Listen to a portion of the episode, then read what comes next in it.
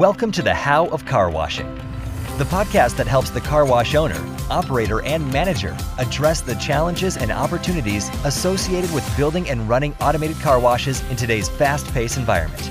And now, here are your hosts, David Begin and Henry Lopez. Hey, thanks for listening today. We appreciate you joining us. My guest today is Henry Lopez. Henry, thanks for joining me today. We're talking about a subject that uh, is a very interesting subject. I still have to get my hand around it, but thanks for coming. We're at the Mountain Studios today. right. We're both at the Mountain Studios. way up high. Both both of us in the mountain studios. It's crowded in here, but it'll work. That's right. That's right. It's a small studio. it's it's it's a it's a backup studio in case the main studio goes down. That's right. So, but we're talking about our altitude here. We're at uh, 10,150 feet Mm. here. We're just outside of Breckenridge, Colorado. And um, just was wondering if the altitude affects our podcast quality. we will find out, right?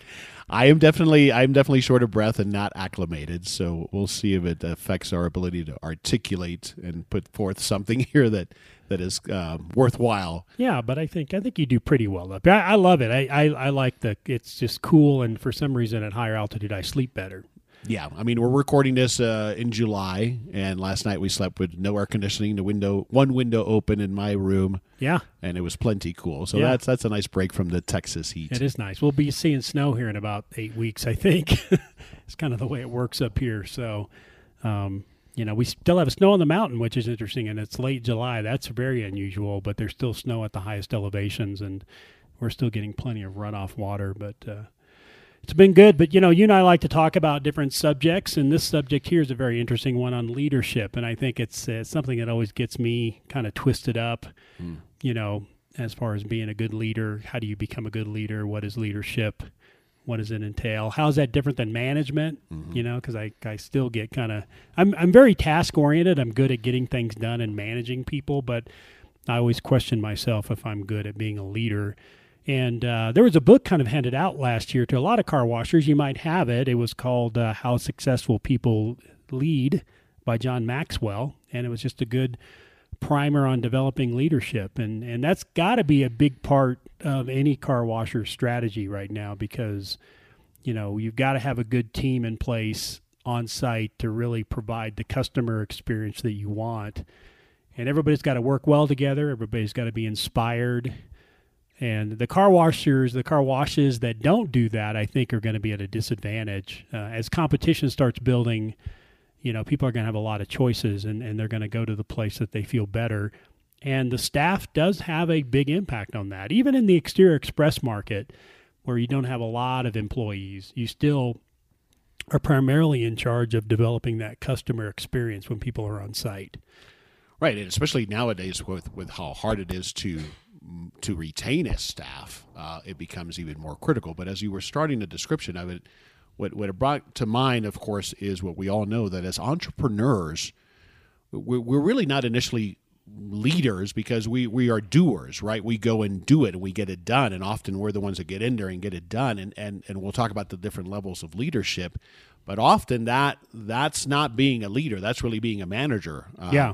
And that's a component of it but it's but it's about getting beyond that to really become an effective leader and like you said you know we, we've dealt with this because we've all heard this in our lives and in our careers so, yeah, we need to become a leader but it's kind of hard to pinpoint what does that mean exactly Yeah, yeah, and I think it's very difficult to understand that. And I think as an entrepreneur, you are probably generally not well suited, no or it's just not in your DNA. Let's let's say that. I think that's probably fair. Yeah, be- because you are so focused on marching forward, and you are so, as an entrepreneur, you have to be resourceful and resilient in yourself, right? You depend on yourself. You you bet on yourself to begin with. You had confidence that you could get it done. That's why you left the corporate job or whatever it might have been.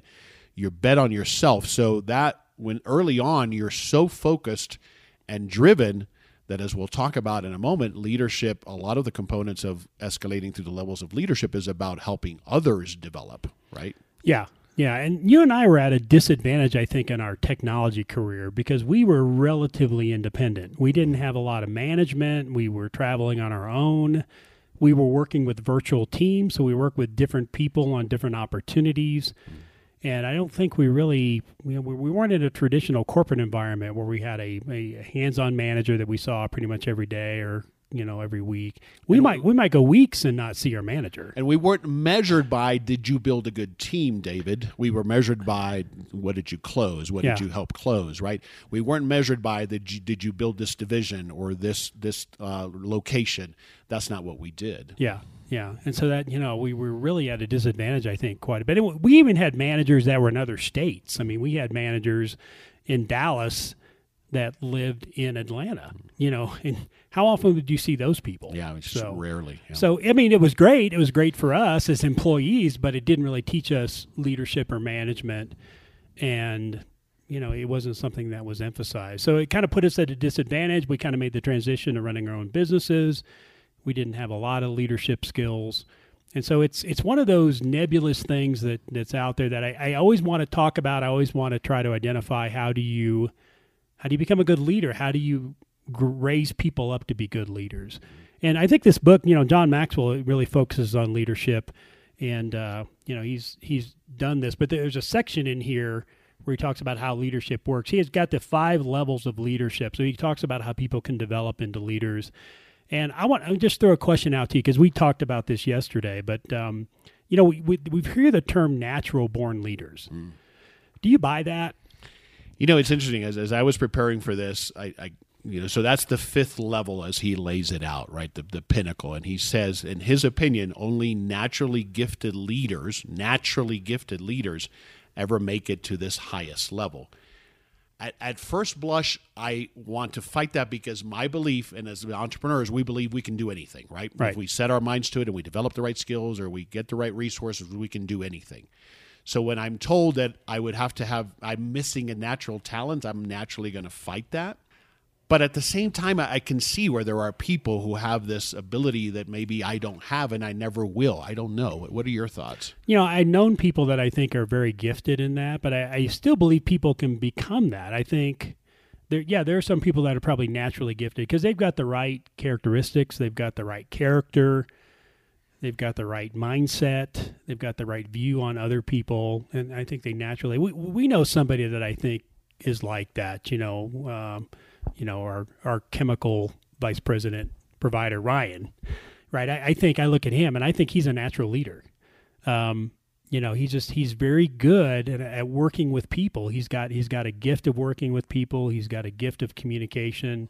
He's got a gift of inspiration in ways that i don't. And so you know he, he's got some natural ability there. And i don't know if he's been taught that or he just had it naturally but i, I always believe you can learn something. I, I uh, you know it's always easier you know we're watching the end of the tour de france and you watch those cyclists those are naturally gifted cyclists right but but you know Right, they, that's his point there, right? This goes back to I, could I be Michael Jordan if I had practiced thirty thousand Yeah. hours? No, Yeah. no.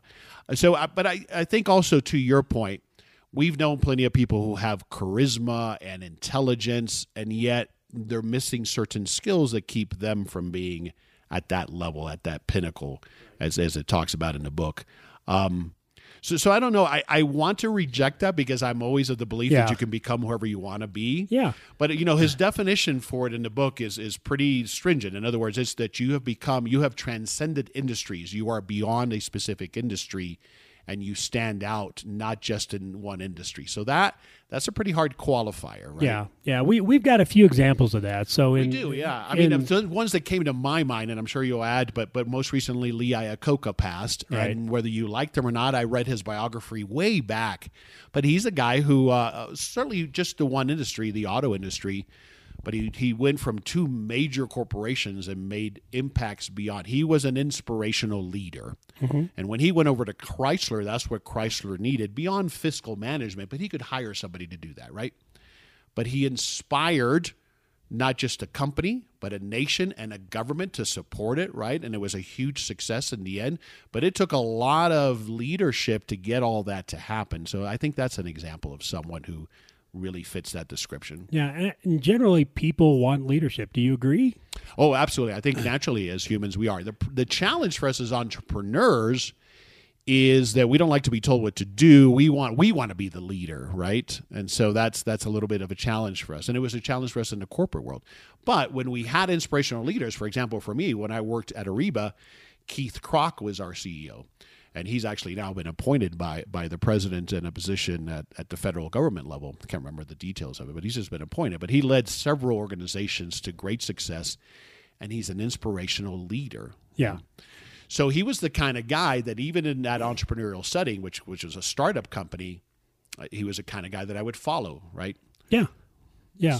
And then we we know another software giant. Yeah, Dave Duffield is another guy that comes to mind. I happen to have the opportunity to work for PeopleSoft, which was his first software company, which was hugely successful and then acquired by Oracle. And then he went on to start um, Workday. Work, Workday, Yeah. which is hugely successful.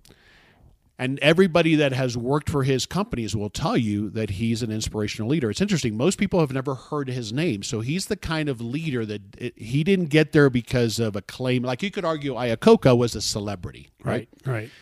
But most people have never heard the word Dave Duffield, the name Dave Duffield, unless they're in the IT industry. Right. But he has led successfully multiple companies, and everybody you talk to who has worked for him will tell you he's inspirational. And he had a lot of people following him from PeopleSoft over to Workday. So when he started Workday, he had a massive following of people that said, "I want to Massive go people who followed him." him over there. Yeah, Absolutely. yeah. And so even people that are high high performing, hard charging salespeople, technical people, they, they want to be led. You know, they, they want to be part of something bigger. They want to be part of a vision. And I think one of the characteristics. Let, let's kind of go through the five steps because I think we'll we'll get to that. Yeah. But before we leave that, one of the things that Maxwell talks about that at that level that I think Dave Duffield represents is that if you think about it, he was perfectly okay. In fact, it's who he wants to be to let others take the the glory to help develop other leaders. And he has. I mean, if you go through the list of people that have worked for him over the over the decades, they are people that have gone on to lead their own organizations. And Yeah. that's one of the key definitions of that level 5 pinnacle. And so that's something that a guy like Dave has done brilliantly. He's okay with not being the celebrity. He doesn't seek that. He gets his rewards from other things, and at that level, what Maxwell talks about is that Yeah.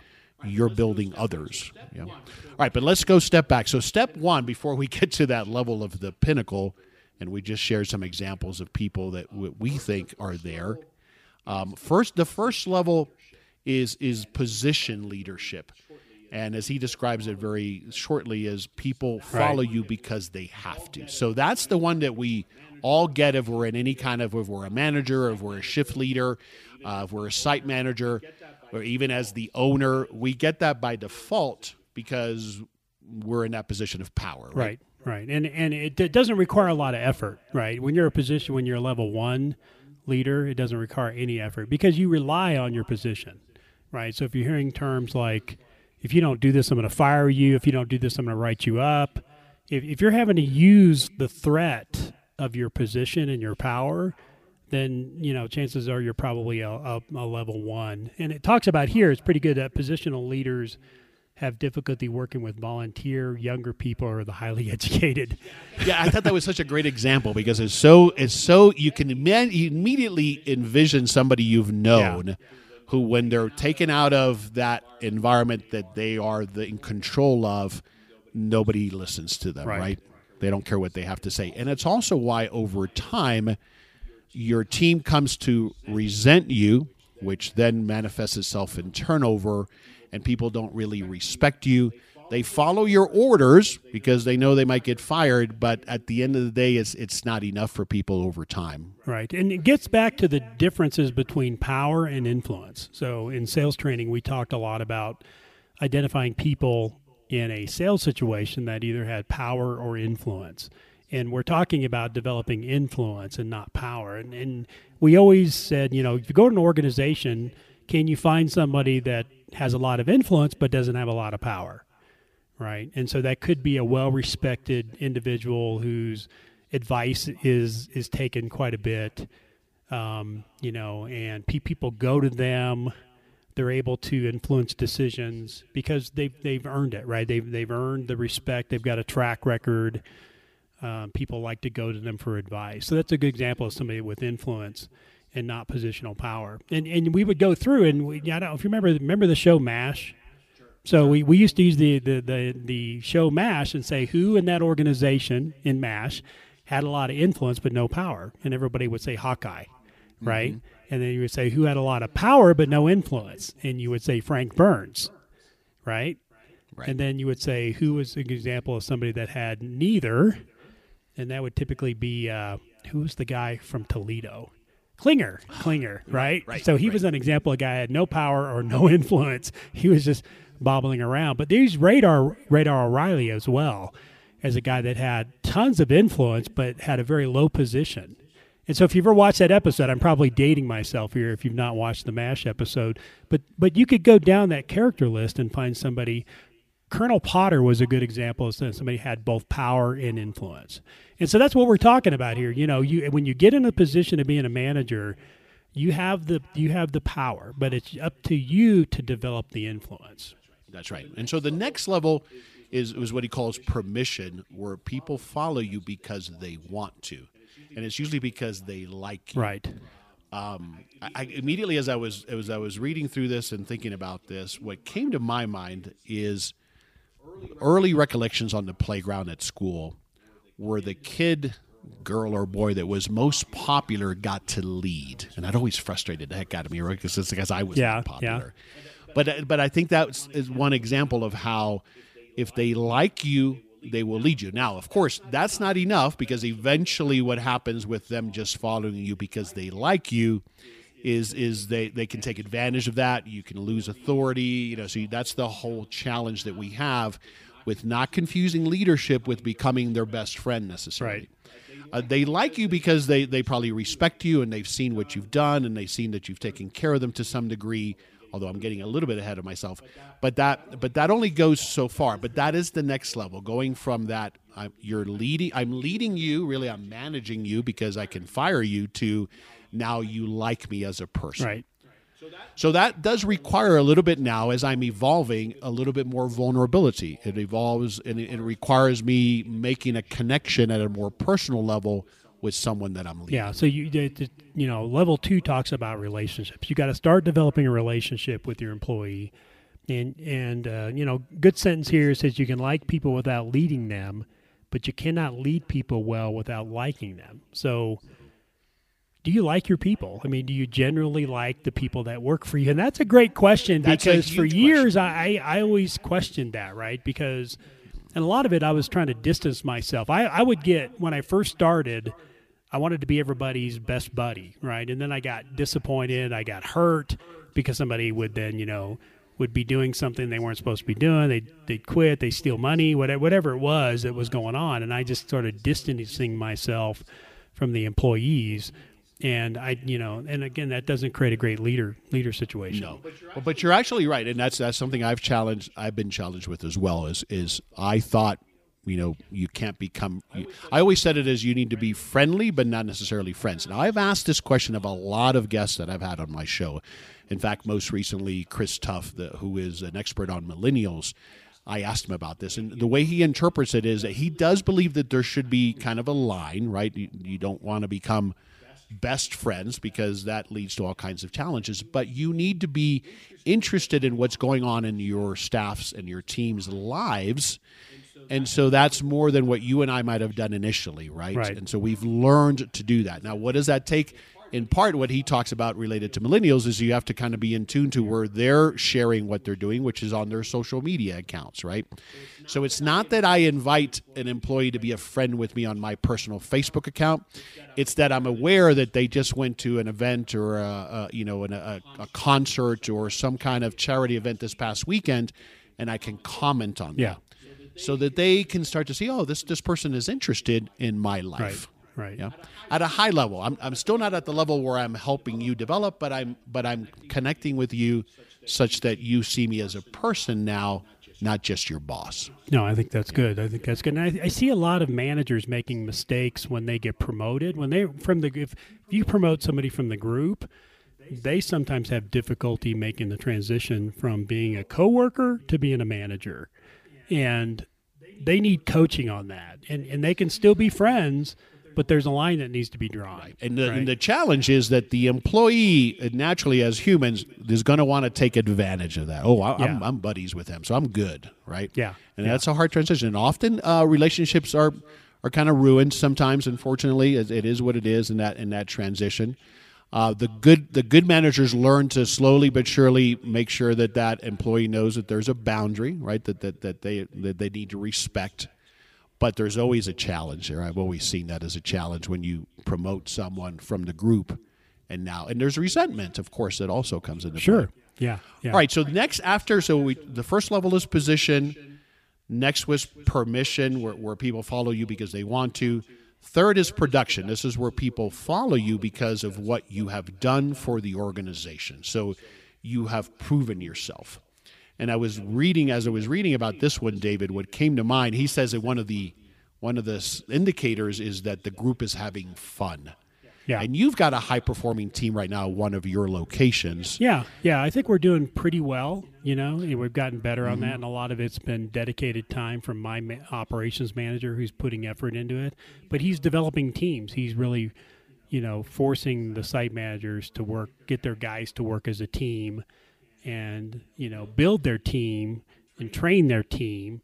And look at what's going on as a team, not an individual sport. For a long time, you know, there was a lot of individual personalities that we had at our sites, and the individual personalities would try to, you know, they, they were either insecure or they would try to run other people off, or it was a kind of an information hoarding type type of environment where if I knew and then if you knew that that somehow diminished my value, and it was all these kind of crazy cultural things that are going on. So my, my operations manager has done a really good job of turn. You know, it's taken about a year, but it's gotten that turnaround, Yeah. and, and we're starting to see good teamwork. We're starting to see people help each other.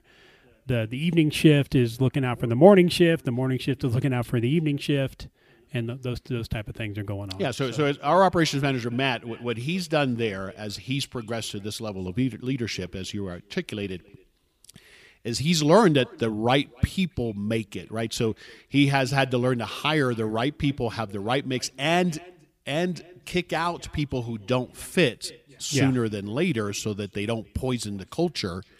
And it takes time. It takes time to build that. Yeah. But that's how he, as our area manager and the site manager, are developing to that level of leadership by understanding ah, it's about getting them to work together as a team. It's about developing, and it's about picking the right people that fit into that team. Right, right. Yeah, that's that's a good point. And we, we just we you know you get rid of some of the bad apples, people that don't want to be there for the right reasons, Mm-hmm. and then the culture sort of starts self-selecting those people out. So Yeah, we, we are big believers in that, and we've seen it at, at several of our businesses.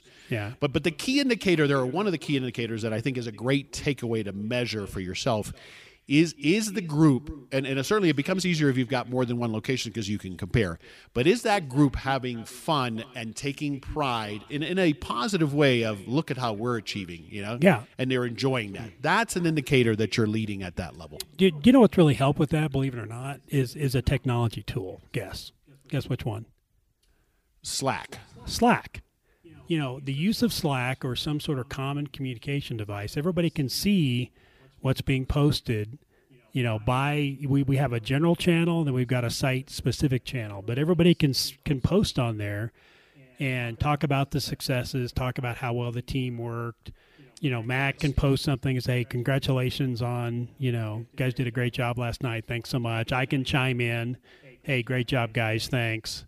you know and it, and it just i think that's been a great contributor to the success of building a team because the team is more visible to the other teams and it's more you know there's a lot more competition when it comes to team development mm-hmm. So three things. It eliminates the excuse that often presents itself. Well, I didn't know about that, or I didn't hear about that, or or I'm not I'm not hearing these things. So it eliminates that.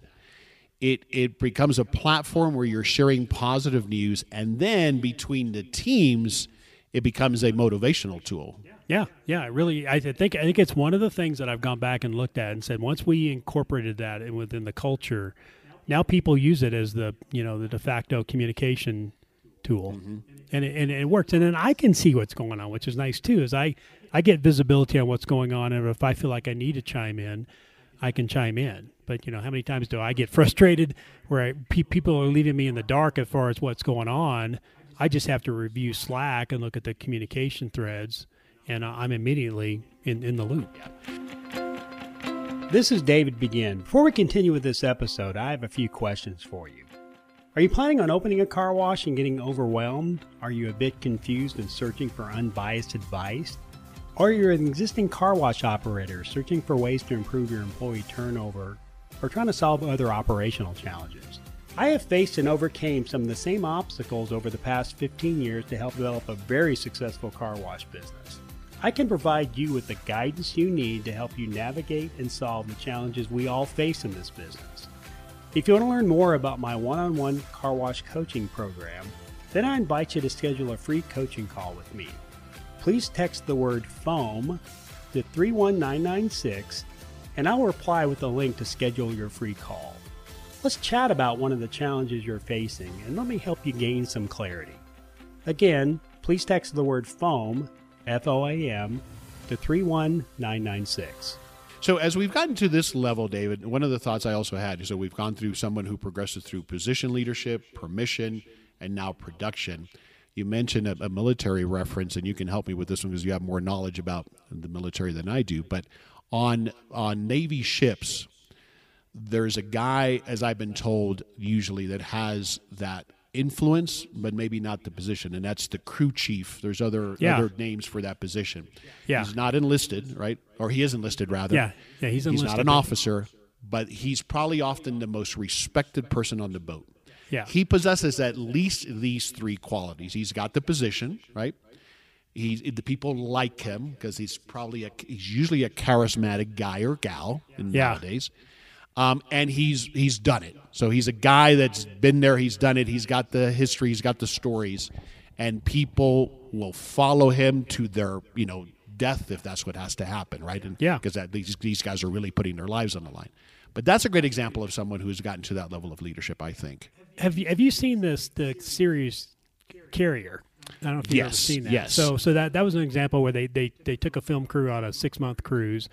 That guy was the senior enlisted officer, and when when when there's a meeting of leadership of the two or three, you know, and I'm sure it's an admiral that runs those those uh, carriers. You know, he's he's one of the two or three guys. That's in the room. Yeah, yeah. He always used the term shipmate, so he was called, "Hey, shipmate," you know. And and it was interesting he would use that term because it kind of communicated, "Hey, we're all in this together." You know, you're I'm a shipmate, you're a shipmate, and he did a lot of correction. You know, because he was talking to kids that were in their teens, late teens, it's their first job. Right. You know, he's he's trying to instill you know discipline and authority. Yeah, very similar to the Yeah. the young people that we hire, right? right. Yeah, yeah. And so, what is what is that uh, rank? Is it? Uh, I don't know if it's Master Chief. I think it's Master Chief. Yeah, Is and somebody Okay. listening who knows better than us, please Yeah. please let us know. Give us a comment. But I think you everybody knows who we're talking about. Yeah. um, and I think that's a good example of a person who's achieved that third level of leadership. Yeah, yeah, and see, it's a good example where officers probably could not have that type of influence because they're relying on their positional authority. That's right. So when an enlisted person is in charge of another enlisted person, there's at least somewhat respect. Hey, I've, I've been in the same situation you're in. Exactly. So yeah, absolutely. Right. So that's that level three production, which is again, people are following you now also because of what you have done for the organization. And then level four, with which is where you know as we we started the conversation at the top at level five. Level four is where most of us can get to, and we'll come back to whether we can get to level five or not. But level four is people development, and that's where people follow you because of what you have done for them. yeah. And so I have seen you do this extremely well, in particular, I don't know, let's say over the last five years or so. What was it for you that, that made that click for you? Um, you know, I realized you have to care about people. You have to really believe in what their potential is, and not everybody's going to meet their potential. But I think true leaders have an, an ability to believe in somebody because a lot of times people can't see their potential, right? That's why you and I sometimes are great conversationalists because I can see the potential in you, you can see the potential in me, you know, to do the things that we're trying to achieve. And I think it's the same for employees. You got to have somebody that, you know, somebody that cares about others um, and if you care about other people and you care about their potential, you know, I, I think I think that's the beginning of true leadership, and I think that might be why that's in level four. But um, you know, we, we had a lot of sales managers that were very proud about the fact that their people that worked for them went on to be VP of sales. They went on to run companies. Um, you know, that's that's what they were the most proud of was their group. You know, they, they were able to develop their group such that they went on and you know their their people went on and did great things, and that, that was their greatest achievement. And you know, true leaders don't really care. They they get the credit, and this is one thing that Dave Duffield might be a good example for. Right? They give credit away, and and you know, you find good salespeople, good leaders. You know, they'll give the credit to everybody else, but you know what? They they get the credit too, and they and they realize that I don't have to worry about that. You know, because I'm going to make this guy that worked with me on this sales opportunity. I'm going to make him the king. He's the guy that pulled it through, and and just just that credit and that goodwill that you're building makes makes a huge difference in leadership. Yeah. And and but you got to care about other people. We've had people that are managers before only cared about themselves. right. They didn't care about other people. No. And they're just not going to be successful. or, or they reach a plateau, right? And we've seen that throughout our careers and our experience. And the car wash business, as as a specific, what are some examples of how you have implemented this um, to help somebody develop themselves beyond the training that we give somebody, beyond the the you know the positional development, but beyond that, helping them develop as people? What are some examples of where you've been able to do that? That a doesn't cost you much money. It's just a matter of wanting to and caring to, right? Yeah, it's kind of hard to kind of think about specific examples, Mm-hmm. right? But I mean, because Matt Matt's done such a good job of that, and he, he it's he, it's really his gift Mm-hmm. To do, and he spends a lot of time. He invests a lot of time with the employees. But your investment in him, in turn, in part, has been in good point, spending the time to help them understand how you think through things, how you problem solve. So let's just take that as an example. And so you've invested time in him in teaching him how to do that, right? Yeah, yeah, and, and so now he's getting to the point where he's kind of anticipating what what would David think, Exactly. what would David want. If, if you were down at the lower levels, you would just say, Matt, do this. You would just make him a task manager, right? Right. But instead, what you've instilled in him is, I want you to think. And, and an example of a tool is to come with me with proposed solutions as opposed to the problem. okay, Yeah, so okay, that's an a good example, of how you've Yeah. helped him develop his problem solving skills and for him to become a leader. He's you've helped him to now be able to create he's created a like as we just talked about a high producing team, right? Yeah. And he's learned how to do that. You've done it in other cases. If we go to our other business, one of the ways that we've done it there is we've invested in sending our manager to developmental classes. And they're just they're affordable one day workshops to help her develop her skills, especially her soft skills. Yeah, And so that's an, an, an example of where we didn't have to do that. She doesn't need that to perform her job, but we're helping her develop as a person. And therefore, I think what we've gotten is a much better leader, not just a manager, and someone who has stayed with us for what is a pretty long period of time in this industry. Yeah? right, right. Good point. Yeah. So I think those are some examples of how you invest in someone. But I think it goes back to the, your point as well. You have to care about people at a personal level, right? Beyond what they're doing or not doing for you, you have to care about them. Yeah, and you have to get beyond the point where you're insecure about your role, right? So that that's where that site manager that doesn't train other people, that doesn't communicate, that thinks information hoarding is to their benefit. Well, it's not to their benefit. It's going to be to their ultimate demise because when I want to replace that person with the district manager, I want to replace that person with an operations manager, you know, you better have your team in place. You got to have somebody that you said, you know, you're the person I'm training to replace me. So always be, if you ever want to get promoted, you better have somebody that can replace you. And if you're going to have somebody that replace you, you better start developing them. I think we've also had this perspective for some time now that we are realistic. We don't pretend that someone comes to work for us and they're going to retire 30 years later with us, right? We know that by by and large they're with us for a brief, relatively brief period of time. We're asking them to have an impact on our business, right? But we hopefully can leave an impact upon them. That when they go on somewhere else, they've learned things, they've developed skills that they can take forward. Why do we do that? Because because that makes us feel proud about when you had contact with our organization. We, we don't always succeed at this, but by and large, you're going to leave us better than you came to us. And you're going to help us become better people as well, right? Right. But that's what we feel proud about that and we know this because over time we've had people that come back to us and say, God, I, I really enjoyed working for you guys. Yeah. Yeah, which which I, which surprises me. Some Exactly, of the people that come back thought- because yeah. I thought it was, yeah, Right. this isn't going very well. You know, this is contentious. But I've had people come back and tell them how they appreciate how we've ran the organization. They've appreciate, and so that's what we always get back to. We always kind of circle back to this whole issue that the car wash industry is a people business.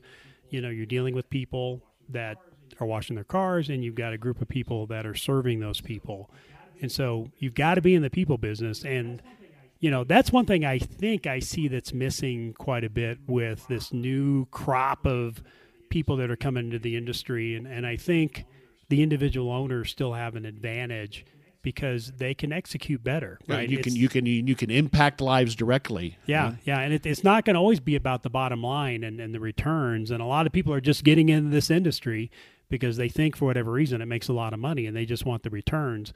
If you don't focus on this part of it, you know you're going to lose out in the battle. So if you're still a small operator, you have a few units, you have one unit, and you're trying to figure out how am I going to compete in this industry, you can still compete because you're going to be you know if you have a special place to go if your if your business is special and people want to go there that's going to give you a competitive advantage and it's a place you're going to want to go to. Yeah, Right? yeah. If your environment, and this is, I think, a way to measure where you're at or where your staff is, if your environment is one where it, it's always about catching people doing the wrong thing and, you know, listen, look at what so and so did today and I had to fire these people today. And of course, all of those things happen. We- We don't, we don't live in utopia. But if instead your managers and you are leading at these levels, you you end up with an environment that's much more positive for us to go work at. And at the end of the day, what on earth are we doing then if we're not creating a place where we enjoy most days? I mean, we have Yeah, our challenges. You you just have gone through a spree of things that have happened externally. Yeah. But as far as your staff goes, do you feel good about that? And that's, I think, a good measure. So if you're looking at a manager and where are they in their development, observe how they lead because it's pretty obvious if they're leading through intimidation and and by dictating always or do you see that people admire them and and ha- and are developing themselves? Yeah. is that the attitude that your manager has or is it one that's very dictatorial? And that'll tell you where that person or yourself is on these five levels i yeah think. it's really interesting you bring that up because i'm wondering with your businesses there, there'll be times over the last decade there's times i don't want to show up at a site i just don't want to go there right and that that's got to be a red flag yes right it's Yeah. like okay why do i not want to go there Right. You should and she should answer. Now again, we, we all have these ups and downs, right? There's nothing perfect. But a lot of it has to do uh, up to that answer is is your manager there? Are your people there? Are they leading or are they creating this negative environment? Yeah. Yeah. Yeah. That's the part. And then as owners, it's our job to hire the right people that have those qualities and then to develop them as leaders as we are developing as leaders. Right. And I really think the basis of all this is your confidence to be able to hire people. And, you know, you and I've talked about it. We feel like we're being held hostage by somebody who's pretty good, has a lot of, you know, equipment knowledge, but they just don't belong. They don't belong in this environment. They maybe belong somewhere else, but they don't belong in this environment. You've got to develop the confidence and the engine to hire people. Yep. And if you don't have that, then the rest of this is going to be very challenging. very challenging. All right, so that was level four, people development, and then five, which is the pinnacle we talked about already, which is people follow you because of who you are and what you represent. And again, we started a discussion as to whether we agree or not with Maxwell's position that you have natural gifts. In other words, that you can't learn this, and, and we talked about that. Um, what's one of your key takeaways then about this these five levels and progressing through that and and i think part of it is of course you have to assess where you are in your development and then where your team is and in their development but what's one key takeaway you want the listeners to take from this conversation Yeah, I think you got to look at what you're at. You know, you got to invest in leadership. You got to decide to be a leader. You got to decide if you're in a level two, how to get to a level three. And the thing I like about John Maxwell is he kind of gives you a kind of a guideline of of how to develop leadership. But you got to be invested in people. You got to make the financial investments. You got to make the time investments. You got to really want to create a good team. You got to get the right people on the bus. You got to get the wrong people off the bus uh, to do this. But it's it's an investment. I mean, you know, thank goodness Matt has made that investment. You know, he invests every every day he's investing his time, his his energy on site, talking to people, talking to managers, and I think that's that's been paying off. You know, we've not had to hire anybody in the last three months, which I don't think that's ever That happened. is amazing. Yeah. ever. You know, and I think a lot of it is attributed that he's he's got he's got the the engine running pretty well, and so you know I, I appreciate that. Kudos to Matt. I think my big takeaway, as you were as you were saying that that articulated for me or crystallized rather for me in my head, is the point you've made and you just remade. You have to hire the right people such that I see that person is worthwhile for me to invest in. Right. In other words, I think it's almost like a, a way to judge as to whether that's the right person. Let's just talk about it from a site manager and a shift leader if I don't show up at that site and feel like, okay, this person is worth me investing, and I know they just made this mistake, and I know they keep doing this wrong, but but is he is he or she a person that I feel like I can continue to invest in? And I think that's the truth. I think we all kind of instinctively know: did we hire this person because I have no other choice, and they had the technical knowledge, and so I put up with the fact that he he or she is terrible at customer service, right? Right. Or are they just raw and they need to have those skills developed and they need some investment in them? That's what we kind of have to look at. But I think that's the thing. That's where you can ask yourself do I look at it as how can I catch somebody doing the wrong thing today?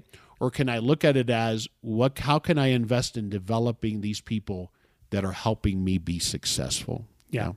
Yeah. So that that's kind of my big summary takeaway. And then on the last point as to whether you can achieve that highest pinnacle, I, I'm going to stay on the side of that. I believe I can achieve what I set my mind to achieve Sure. to a yeah. certain degree, yeah. right? Yeah. We we should all aspire to. I it. think so. Yeah. I think You're- that that's that's probably the best way to say Yeah. it. And and the, most of the people we use as examples, they're they're rare exceptions, but you know, I think we we can all aspire to being great leaders. And certainly with our within our little realms, within our little worlds, we can get darn close to level five. yeah. Agreed. Agreed. Good. All right. Well, good discussion. Appreciate it. Yeah, we enjoyed it, and uh, thanks for listening. And we'll catch you next time. Thank you for listening to The How of Car Washing. For more information, links, and other resources, please visit thehowofcarwashing.com and leave us a comment if you have a topic you would like discussed. Thanks for listening, and we look forward to having you next time on The How of Car Washing.